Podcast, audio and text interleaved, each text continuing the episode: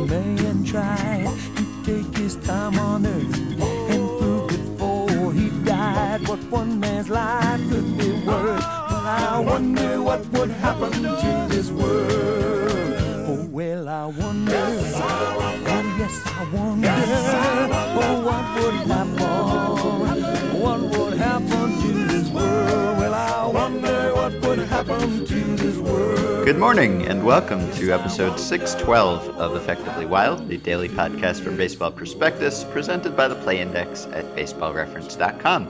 I'm Ben Lindbergh of Grantland, joined by Sam Miller of Hi. Baseball Prospectus. Hello. Hello. How are you? Okay. Good. And today we're taking a brief pause from our team preview podcast series, which will be back tomorrow, to do technically an email show. We will answer more than one email, but we also have a guest. He is very familiar to most of you, Russell Carleton, writer for Baseball Prospectus. Hello, Russell. Hi. Wow, your your greetings get more eccentric every time we have you on. I gotta have some calling card. well, you wrote an article for Just a Bit Outside, the mm-hmm. Fox Sports site, that, as Sam points out, is a very effectively wild email esque article. So we're going to talk about that, and then we'll do a play index segment, and then we'll answer an actual email so that this is technically an email show. And then we will be out of your ears. So this article is called What If We Change the Rules? And as you point out, there have been countless articles written about changing the rules recently, but most of them are just proposing that we do something because it's different from what we are doing currently, and therefore, presumably, it will it will correct some something that we want to correct. But no one actually does a study to see whether that's true, whether it actually will fix the problem, or what unintended consequences it might have. So you picked out a few things that people have proposed, and you tried to do some gory math and figure out how big a problem they are and whether these proposals would actually fix those problems. So let's start with the first one. And this has been, what was this, a Ken Rosenthal proposal? Or recently, It's, uh, at Tom least? Verducci, actually. Tom Verducci proposal. Okay, so uh, proposal one relievers must face three batters upon entering the game rather than one. So, first, tell us what the prevalence of the one batter relief appearance is. Yeah, it's actually um, it's uh, it happens a little bit more than you you think. Uh, I I did one or two batters because that would be uh, below that, but it's it averages out to about one a game. Um, but you know that's a little deceiving because they're actually clustered in certain types of games. Because you know by the time it's eight three or you know twelve four or something like that, the manager doesn't bother making a you know bringing in a guy for one out. You know he throws the long guy out there for you know as long as he can suck it up, and then when you get to eighth or ninth inning, you see who has to pitch. Um, so you it goes to one one per game, um, and a lot of them take place uh, in in in the middle of an inning. Um, I think I said like 85% of them take place uh, in the middle of an inning, and that's annoying because you know you got to do. Okay, guy comes in from the bullpen, jogs in, takes his warm up pitches. You know, they play a song. Everybody in the crowd goes, oh, whatever, and then they start uh, they start actually playing again, and then he leaves, and somebody else has to come and do the same thing. Um, so it's you know it's it's the sort of thing where it can there are certain games where it can really lengthen it out. Um, the thing is that those are the games usually that at those times the games you know within three runs and a lot of times with it's within one run. So those are the games that are kind of really exciting, and you know that's just kind of draws it out a little bit and leaves us shivering with anticipation. I'm surprised neither one of you. Uh, I thought we lost you for a second. somebody, I- I because saw- somebody I- out somebody out there went say it. I saw it coming. That's still good though. You landed it. so you you could say that maybe it's I mean, I guess it depends on your perception. Maybe it's more annoying in that case because you're so eager to see what happens, Yeah. or these are the, the games that everyone is tuning in to see what happens, and then it's like, oh, you got to pause and watch. So, so can we talk about that for a minute? Because I brought this up too in the piece that I wrote for Fox Sports a week ago, where I was looking at why baseball is boring. And one of the things that I thought set it apart from other sports is that its commercials all come at the most boring part. It's like the one moment where all the suspense has been uh, dissolved is when they say, and now we're going to go away for three minutes. Go find something else to do. And it's like there is nothing keeping you there at that point.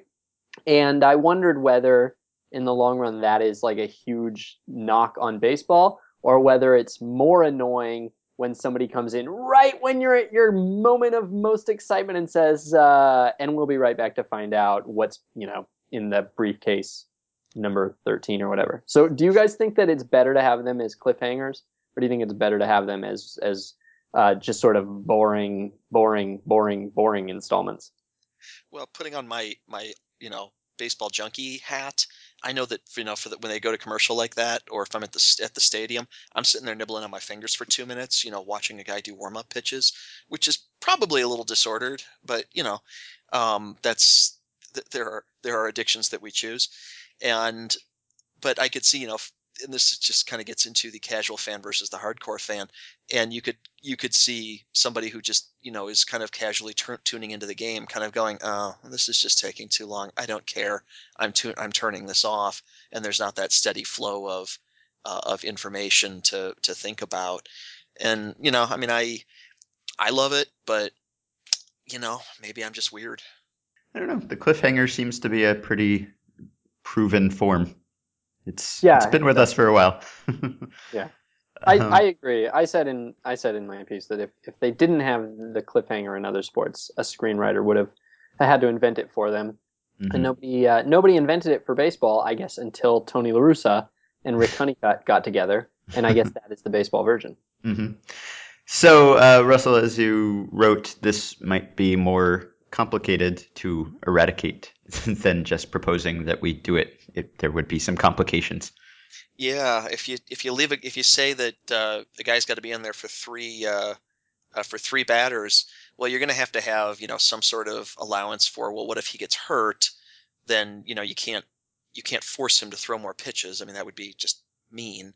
Um, but then then I could see you know somebody in the back room kind of going, hmm, you know what? I'm going to send you out there for those two lefties, but um, when the righty comes up, grab your leg and go, oh my leg, oh my leg, oh no, Mhm. and uh, and and you know f- fake an injury, and then we'll we'll go out there and we'll you know as mercifully get you out of there, and uh, we'll pull we'll bring in the lefty that we were going to bring in the in the old days anyway.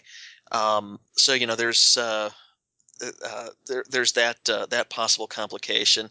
And the other one I, I thought of was well, you'd also have to have something for you know what if the guy get, gets ejected?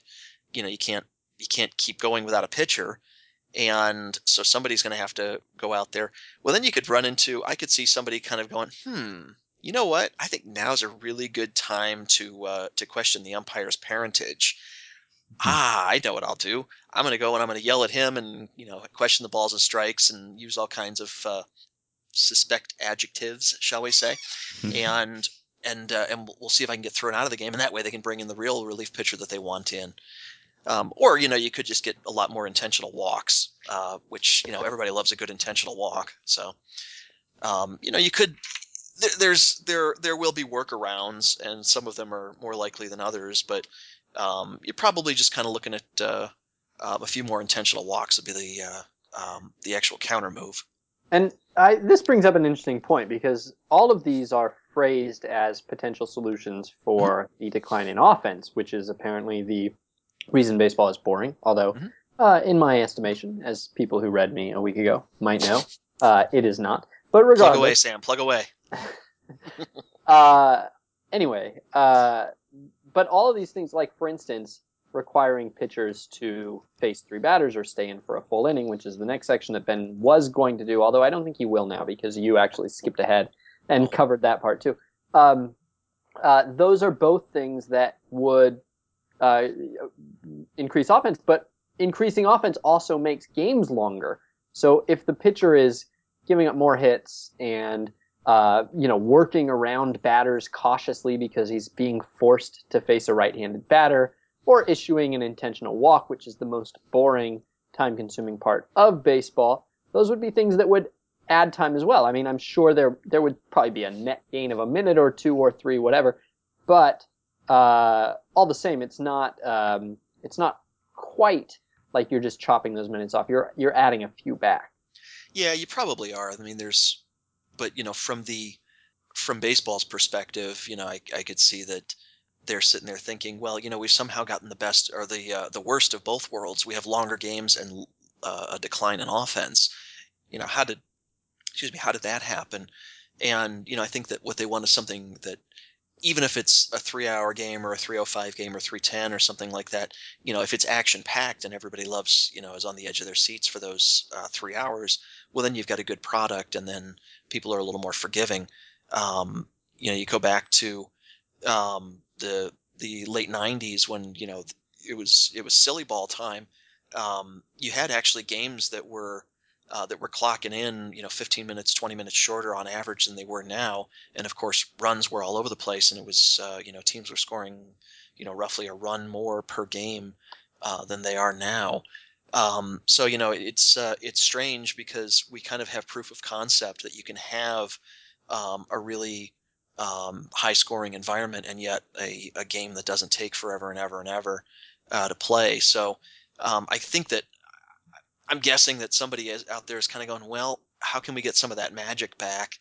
And uh, and I think uh, you know I think a lot of these uh, these proposals are an attempt to try and get that back. Um, even as you know late as um, 2009, um, we've actually added about 15 minutes worth of game time on average since then. Um, this is kind of a recent problem that seems to have popped up. I don't. I haven't researched this. I'm just talking now uh, in reaction to what you just said. But uh, since 2009 is kind of uh, coincides with when the ball quit flying all over the place and going out of the park. And um, if uh, although I guess there's still a lot of home runs, but uh, offense is down, right? And you could sort of maybe imagine that in a world where um, you know, BABIP went up 15 points and home runs went out, say, 5% more often, there'd be more incentive to swing earlier in counts instead of trying to draw walks and work to count. Um, and so that you could see how there is not necessarily an inverse relationship between offense and time, uh, right? If the incentives uh, are that batters would swing earlier in counts, that might lead to more offense, but also lead to shorter games. Could be. I, perfectly reasonable theory in that uh, Boy, let me get my let me get my calculator out. Hang on a second here. this is supposed to be the night that you're not writing an article. You're That's true. Hang up That's on us and go write an article right now. okay, proposal one we covered. Relievers must face three batters upon entering the game. Kind of conflated that with proposal two, which is limiting the number or eliminating the number of mid-inning pitching changes. Proposal three is the pitch clock. So, hmm. what research did you do related to the pitch clock? Well, I didn't. I did a little bit of research and I, I found the and this is where the time of game stuff comes in and I um there's in pitch FX you can get the you can get a, a timestamp for each pitch and it's easy to just kind of go okay it took um, you know 22 seconds between those pitches and but the problem is we only have pitch uh, pitch FX back to 2007 2008 um, and so I, I said okay well we have at least pitch counts back to 1988 and I, I only I use 93 as my uh, my baseline, and we have just length of game. So I said, okay, this is a little crude, but I'll uh, at least shows the historical trend line. And I found that you know in uh, uh, for a number of years it was kind of 38, 37 uh, seconds per pitch, and then around uh, 2001 it dipped into the the mid OOs down to about 36 seconds per pitch. Um, and then again in the last uh, five years, it's gone all the way up to almost 40 seconds uh, per pitch um, over the course of uh, just just those five years. So, you know, you kind of sit there and wonder, well, well, what happened? Um, and I think that it, it's weird because you know 2009 wasn't all that long ago, um, and you know a lot of the pitchers that are still in the, that are, were there in the game are still there. Um, you know, it's not a completely new set of people. Um, but I think the pitch clock is, you know, an attempt to try and get it at least back down to that, uh, uh, even that sweet 2009 uh, level. Um, so that was the that was the research that I did on that.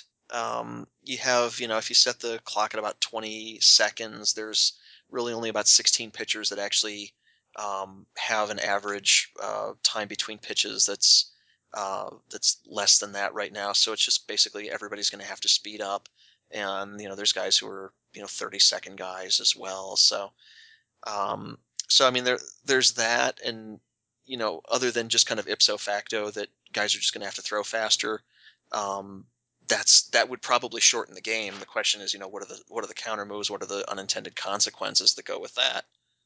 Do we know when the pitch clock starts exactly? When they start the clock?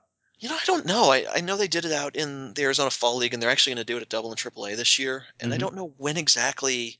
Um, you know, kind of when that that clock starts. Is it when it you know the ball? I think it's when the ball hits the pitcher's glove, but It's um, it yeah I don't right in the in the the rule book the rule that has been on the books it's kind of nobody knows complicated about. right. Right. when I wrote about it last year and I looked at average time between pitches and everyone had these long time between pitches and it seemed like wow everyone is breaking this rule. But then when I actually went and watched video by the letter of the law most of them were not really breaking it because it didn't start until like the batter is in the box and is ready to receive the pitch is something like that is what the language in the rulebook says which that you know if you actually observe that strict formulation of the law then most pitchers are not taking 20 seconds beyond that point. Yeah, and I think some of the, the the other thing that they did in the Arizona Fall League was, um, in addition to yelling at the pitchers, "Hey, let's get going," it was telling the batters, "Hey, stop! You know, stepping out, adjusting your Mhm. batting glove, your helmet, you know, everything else that's going on. Um, keep one foot in the box, and let's just let's keep moving." And you know, I, I know that pitchers got a ball called on them if they went over the pitch clock, but I wonder if there would be a you know a complimentary called strike um, that would uh, that would go along with that to kind of balance it out. Russell, if there was just every 45 seconds a random ball or strike was called, and you don't know if it's a ball or a strike, how would that affect baseball? oh, this is an email show, isn't it? It's Mhm. just you know somebody pulled a number out of a hat or something like that, and you know you can you can uh, you can throw the pitch or you can take what's behind door number two. right Um, it would it would make for some interesting ratings. Um, yeah it's the monty hall problem it's I- like you you can choose the ball that you have or you can go for open the door and see if there's a strike there or you can take the physical challenge. right the aggro crag Oh boy, I, like half the people listening to that went what? But- um look it up folks um yeah i don't i don't know that'd be that'd be kind of fun um so, i don't know what to tell you sam there's no answer i that. could make something up i think i'll just go write a poem about adrian beltre All right. Uh, so final proposal: Yeah. the DH in the oh no National no don't say that don't say that don't say that no. shh shh everybody said will it. yell at you Mm, I said it. I'm just quoting you. yeah, the DH in the National League. Yeah. Um, yeah, for that one, I, I looked and said, well, um, I think everybody kind of assumes that, you know, American League games have, you know, uh, some fraction of a run more per game than, um, than do National League games. So if you wanted to, uh, to, to put the DH in the NL, well, then, you know, the NL would just kind of boost itself up to join the American League and, and overall offense would go up and, um, and the numbers would look a little bit better. But you know, the thing there is that you have to realize that the guys who would then become, you know, the Cardinals DH or the Giants DH or the Dodgers DH would be um, guys who are already in the league right now because they would be the, you know, kind of Evan Gattis got a lot of play for this one. Um, you know, he was kind of a we know he can hit, but he's kind of sort of without a position and um, and then Houston got him and you know, are they going to DH him? Are they going to try him in left field? But you know, that's the kind of guy where um, he he's probably being hidden in the field right now at first base or left field. And so really what you're going to get is that the the new people who are going to come in are the fourth outfielders that are um, that are then you know put into left field because the left fielder is now the DH. Um, you know the utility infielder because the third baseman is now going to be DHing, or you know you can have some sort of platoon, or um, and and so you're you're really replacing instead of replacing um, pitchers with you know these big monster hitting DHs. What you're really doing is you're um, you're putting more utility infielders into the game um, on a on a consistent basis. Uh, you, you probably over time, you know, you can have now that you would have 30 DH spots, you would see teams more willing to take a flyer on, you know, the guy with the big bat and no glove. um, because you know even if they can't develop him or they don't have a spot for him, there's 29 other teams instead of 14 other teams that that could use him. So you might see more bat first guys come into the league, and uh, you know over time you would get more offense that way. Um, you know some of these uh, some of these knock-on effects are, are hard to predict, but you know I tried to figure out you know what would be the the, the logical conclusion five years out and what what would the you know what would be the pressures on the game to adapt to. So, Mhm. um, so I think that you know in the short term, yeah, you'd see some some bump up, but it wouldn't be instant, and it wouldn't be as much as people thought, and it might take a few years to fully resolve itself uh, um, to get back up to where people are hoping it would put it. I wonder if you'd also see more defense first, fa- uh, defense first first baseman. You uh, game. probably would, yeah. I mean, And because a lot I- of those guys are being hit at first base right now. Yeah, and I also wonder whether uh, I don't know if this came up in your research into the um, one out relievers, Mhm. but it seems like you would see more mid inning switches in the American League uh, because in the National League they're trying to get to the pitcher spot before they replace a pitcher. You know. Mhm. And so it would seem like you would have more, uh, I guess you would call them um, quick pitcher changes because you don't see the effect of them. You don't have to stop an inning to bring a pitcher in. And so if you had a DH, you might see more mid inning pitching changes, which might make games longer. Oh boy! Now you you, want are that. you, you are now a baseball ninja, Sam. You have Anything I do makes games longer. That's that's my that's my spiritual gift. I make baseball longer. well. That's you know for those of us who like spending four hours at the ballpark, I, I, we salute you. But um, you know, I mean, I'm I'm not everybody, so All right. Well, I will link to this article in the Facebook group and in the blog post at BP if you want to go read it or look at the graphs. There are three graphs. Graphs are pretty. Uh, okay, so Russell's going to stick around for a play index segment. Let's hear it. All right, so uh, this play index segment was inspired by Mikey Pulley, who is uh, who mentioned something in the Facebook group uh, that somehow came to my attention. I won't say how. Uh, Mikey Pulley wrote something fun I discovered while working on the Rockies preview uh, for B. Banish to the pen. Banish to the pen. Uh, DJ LeMahieu has accumulated exactly 0.0 offensive WAR by Baseball References measure over nearly 1,300 plate appearances in his career, uh, which seemed interesting and created a conversation. So then I wondered, is this unusual? Is there a better example of replacement level? And of course, Russell and Ben and I all know that uh, Willie Bloomquist is the definition of replacement level. We will not top Willie Bloomquist, although Willie Bloomquist does not actually appear in this play index segment.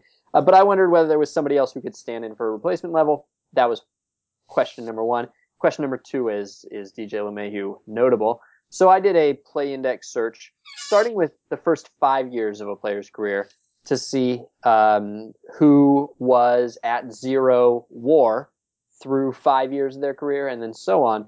And I, uh, because of rounding uh, and because of the way play index works, uh, anything from negative 0.1 to 0.1 is going to count as zero for our purposes you all will agree that there is no difference between negative 0.1, 0.1, and 0. We're going to count all of them as 0. So, five years, five years into your career, players who were at 0 include such notable baseball stars as Aramis Ramirez and Brandon Phillips and Wily Mo Pena, who's not really a star, but it's also a name, and uh, Andy LaRoche and Eliezer Alfonzo, and a whole bunch of other guys, lots of guys through year five.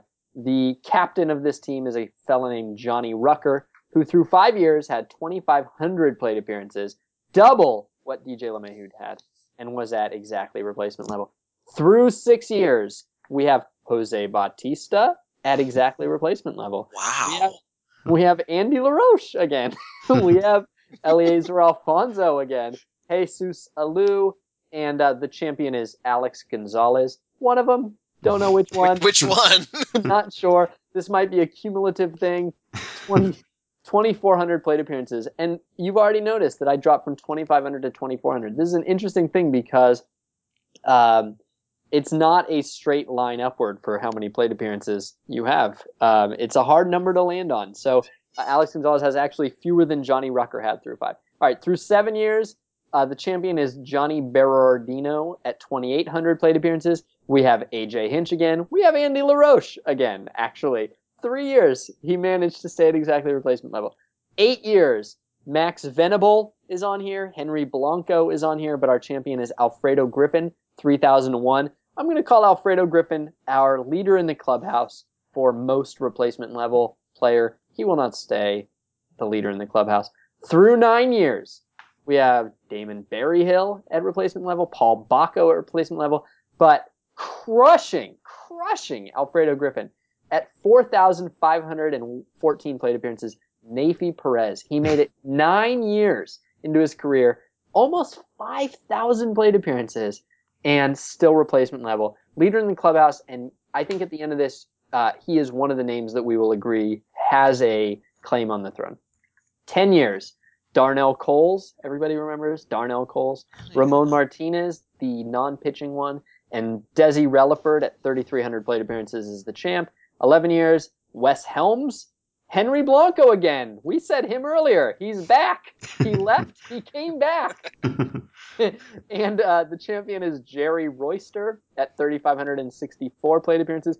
12 years, oddly enough, nobody. You have to go all the way down to a pitcher. There is no position player who made it exactly 12 years into his career at replacement level. If you go all the way down to Allie Reynolds at 900 plate appearances, he's the champ. Uh, 13 years, Gerald Perry, uh, found replacement level uh, at 3,500 plate appearances. 14 years, a fellow named Zack Taylor, who was a 1920s President? catcher. And I'm going to send his baseball reference page to both of you, and I think you will agree he has the most replacement level face. Okay, this is great radio here. Yeah, yeah. Uh-huh. All right. 15 years. 15 years. Back with Zack. Zack Taylor again. Set, got seven plate appearances in his 15th season. Stayed at replacement level. 3,040. 16 years. It's Henry Blanco. He did it again. He found replacement level. 16 years, 3,087 plate appearances, Henry Blanco. And 17 years, Rafael Belliard with 2,500 plate appearances is at exactly replacement level. So nobody with 18 years or more managed to be replacement level. There are four names here that I think we can call contenders to this throne. Rafael Belliard is the last player standing. He's the only one who made it 17 years or more at exactly replacement level. Henry Blanco is the most frequent person, and he made it 16 years and more plate appearances than Belliard before he was kicked out of the sport. He's got a chance to be it. Gerald Perry at 13 years, 3,527 plate appearances is the most plate appearances in a career. He retired after year 13. And so if you simply look for career totals at replacement level, he has the most playing time for a replacement level player. And Neifi Perez maxed out at 4,514. He is the only person to clear 4,000 plate appearances at, in his career at some point and still be replacement level on the dot. Who we going with here? We got Neifi, Gerald Perry, Henry Blanco, Rafael Belliard. Who you guys got?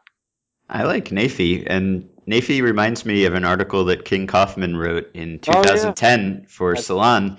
Yeah. He called him Neifi Perez Bad Baseball Hall of Famer. And Mhm. I will just quote from the end of that piece. Most of those who remember Neifi Perez at all will remember him as the first major leaguer to be hit with an 80 game punishment for drugs. Little did he know that Neifi Perez would come up in an entirely different context on this podcast. For me, his legacy will be his lousiness. The infuriating sight of his name on the home team's lineup card day after day, the greatness required to induce so much rage in so many fans of so many teams. I'll never forget Neifi Perez. He was the greatest lousy player I've ever seen. Russell, who you got? Well, I think I'm going to go with the lesson that's that's embedded in there is that you remember you see how many catchers you uh, you mentioned there, A lot of catchers. Boys including and girls. Zack If you want to if you want to have Zack a long Taylor. major league career, put on a chest protector right now. The problem is that probably if we looked at those same catchers who were terrible at offense and we looked at their numbers Framers. in the new CSAA stat That's that came out of BP last Ray week, they I are probably all great framers and now they're Yeah. not replacement level anymore. I can't wait to get Zack Taylor's framing data.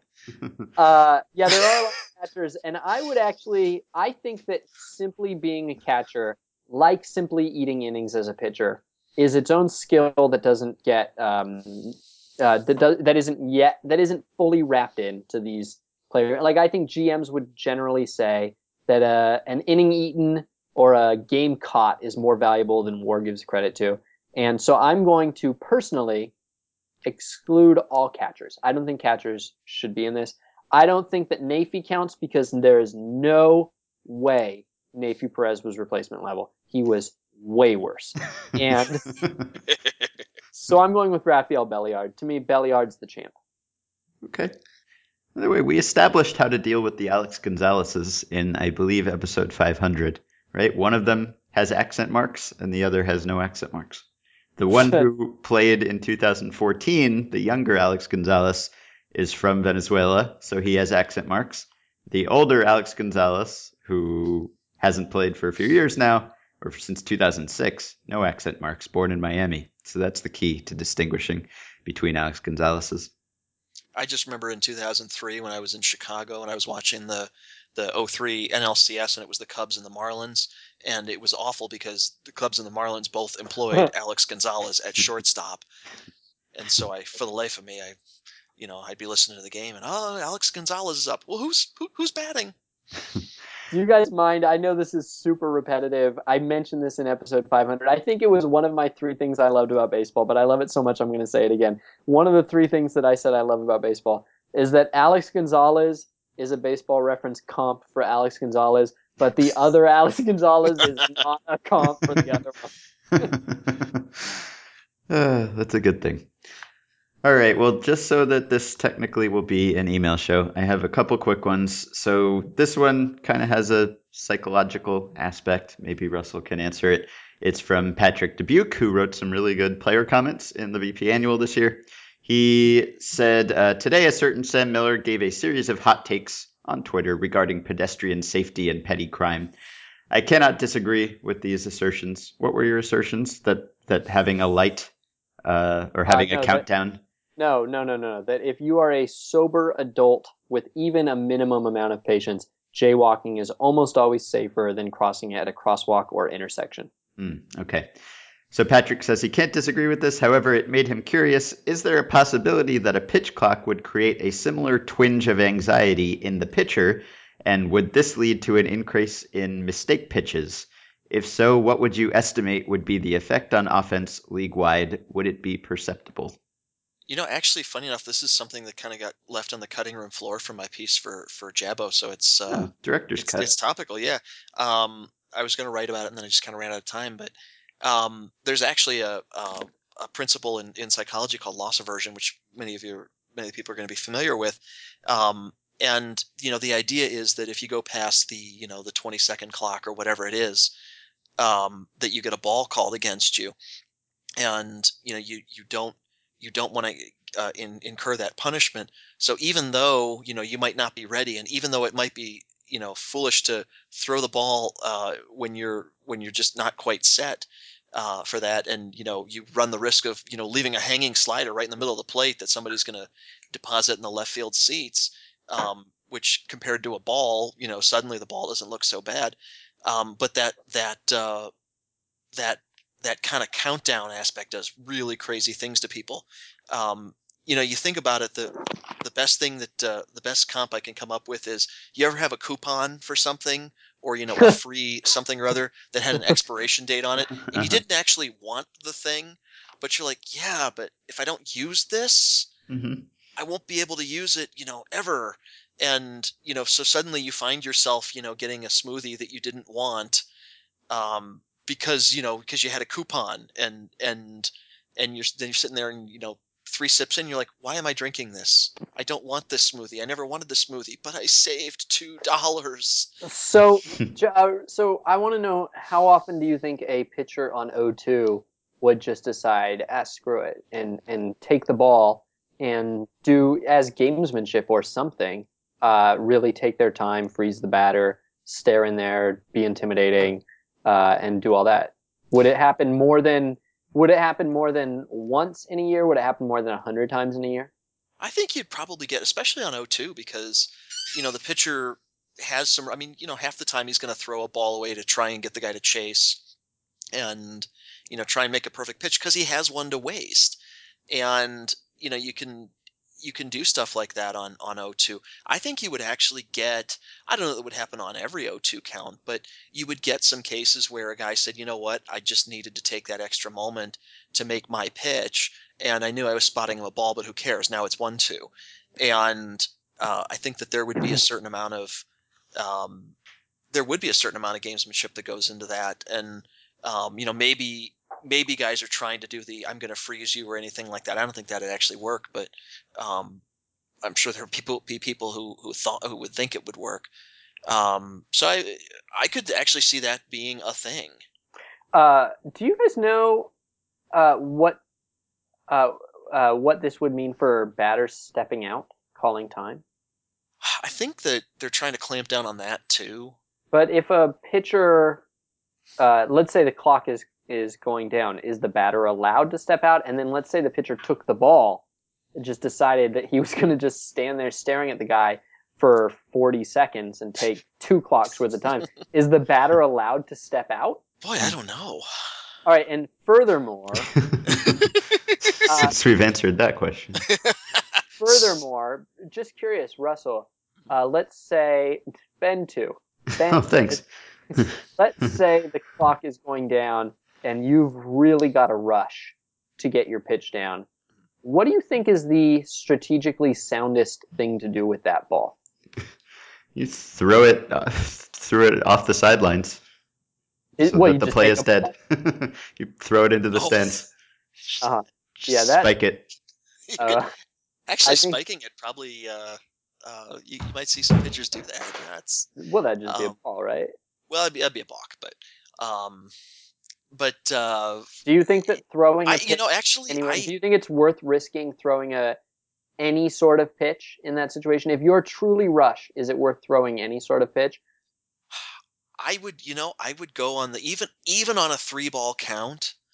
I would have to say there's a pretty big temptation right there to say, you know what, a walk is better than a home or than a home run, and and there's probably, you know, some if if you're not getting set good, you know, one one thing is that it might just you know fly, the ball might fly all over the place, in which case it's a ball, maybe a wild pitch, and that's its own uh, problem, or you might hang it, or you might just not execute the pitch properly.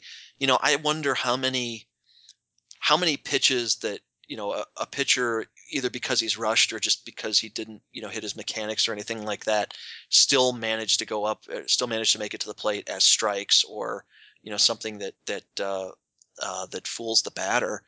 Um, that'd be a fun a fun study to you know get some actual real live pitchers and and uh, um, just ask them to estimate that um, and, and and to get you know at least some parameter around that. And then you could you could actually kind of take that and do some back of the envelope math to see would it be better to just you know take a take a bite out of the ball or would it be better to rush the pitch Okay, I've got one last question here that is also sort of relevant to Russell's interests and work. It's from Eric in San Francisco. He says, Last week's discussion of Corey Kluber got me wondering do you have any ideas on how to distinguish a breakout season from a career year, specifically for players that have already had a few underwhelming major league seasons? Are there any indicators that you would use to posit that a great year was the first of many, or instead that it was a peak performance? Obviously, you can take age into account, but then there are weird ones like Chris Davis collapsing or Marlon Byrd having what appears to be an actual breakout of sorts at age 35. I'm thinking specifically of Lucas Duda as a test case. If you had to bet on either greater than or equal to 2014 performance or regression, what would you use to make that call? Can I answer before Russell? Because Russell's going to have the right answer. sure. Uh, I would say I would say that uh, my my own personal instinct is uh, for hitters. I believe power is the hardest thing to fake, and so if you have an insane extra base hit uh, rate, that would be much more convincing to me. Uh, for pitchers, velocity is the hardest thing to fake. So if you had a velocity bump, that would be the hardest thing for me to disregard. Either one, if they are a former top prospect, uh, and really I would go like any time in the previous like nine years, I would consider that relevant. That would be harder for me to disregard. Uh, the uh, notably though, the problem with the pitcher's velocity thing is that uh, that means he's probably going to have Tommy John any second. Yikes. Um, yeah, I you- this you know is a question I get a lot, and th- the answer I always give is if if I had the answer to that one, do you think I'd be slumming it at Baseball Prospectus? um, I, I I will tell you this: there are there are entire research departments uh, with teams that are dedicated to answering this very question. Um, you know, you bring up the the examples of Kluber, or Duda, and you know they had their their their moment, their shining moments in the sun uh, last year, and you know, is that is that real or was that just an insane amount of luck? And the the variables that distinguish that, um, they're very hard to come by, and you know that that is kind of that is one of like the questions um, that I think that uh, anybody who who does this either uh, as an amateur or as a professional um, has worked on at one point or another. Um, and you know the fact that the people who have access to that information, i.e., the teams that have more information, that have hired um, these these wonderful analysts that have uh, have done all that stuff, the fact that they get it wrong a lot of the time um, tells you about how hard that question is to really crack. Um, you know, personally, me, if I'm looking at a guy, you know, there's the obvious luck indicators. There's BABIP. There's uh, um, for pitchers, you know, home runs per fly ball will regress heavily to the mean. Um, and you know, you can kind of look at some of the uh, some of them are process outcome. If you get to see a you know a strikeout or a walk bump, you see a, a change in batted ball stuff. You you can at least have some something intelligent to say um, that you know the, the the building blocks of what built this uh, this season are either fundamentally the same as they were in the past, and it was just you know insane luck, or um, or they were radically different. And then you start looking for you know what was going on different. But you can very easily overfit and say, oh well, you know he was doing this, he was throwing a slider more that uh, last year, and so that's what's different, and that's what caused it, and that might be you know completely bogus. Um, the the sensitivity on those types of analyses are just awful right now, and you know, are frankly keeps the game kind of fun because you know if, if somebody had the answer to that one, I, I assure you they would be a very very rich person. Yeah. Or they would be making like thirty six thousand dollars as an intern in some teams.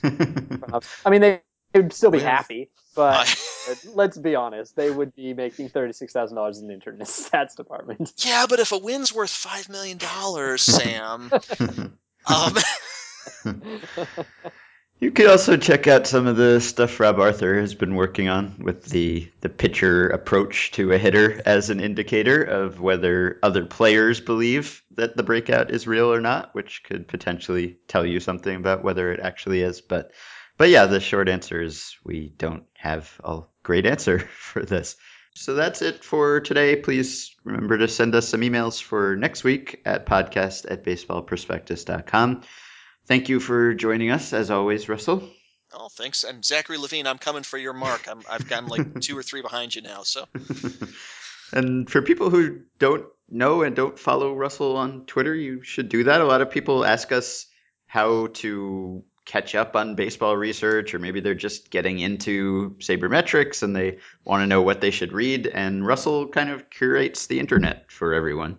He will scour all of the sabermetric sites every day and order everyone who follows him to read the standout pieces. So if you don't have time to go to every site or set up RSS feeds for everything, just follow Russell at Pizza Cutter 4 and you will have a good reading recommendation list. So we will be back tomorrow with another team preview podcast. Please join our Facebook group. Russell Carleton is a member of the Facebook group if that's not enough incentive for you. At facebook.com slash groups slash effectively wild. Rate, review, subscribe to the show on iTunes and support our sponsor, the Play Index. Use the coupon code BP to get the discounted price of $30 on a one year subscription. We'll be back tomorrow. I was impressed by how much research you did quickly for the Shields one. well, he had uh he had like a five day head start. We we had Oh, that oh, planned. yeah, that's true. although I I will say I actually did most of that research day of. I'm not supposed to tell your editor that.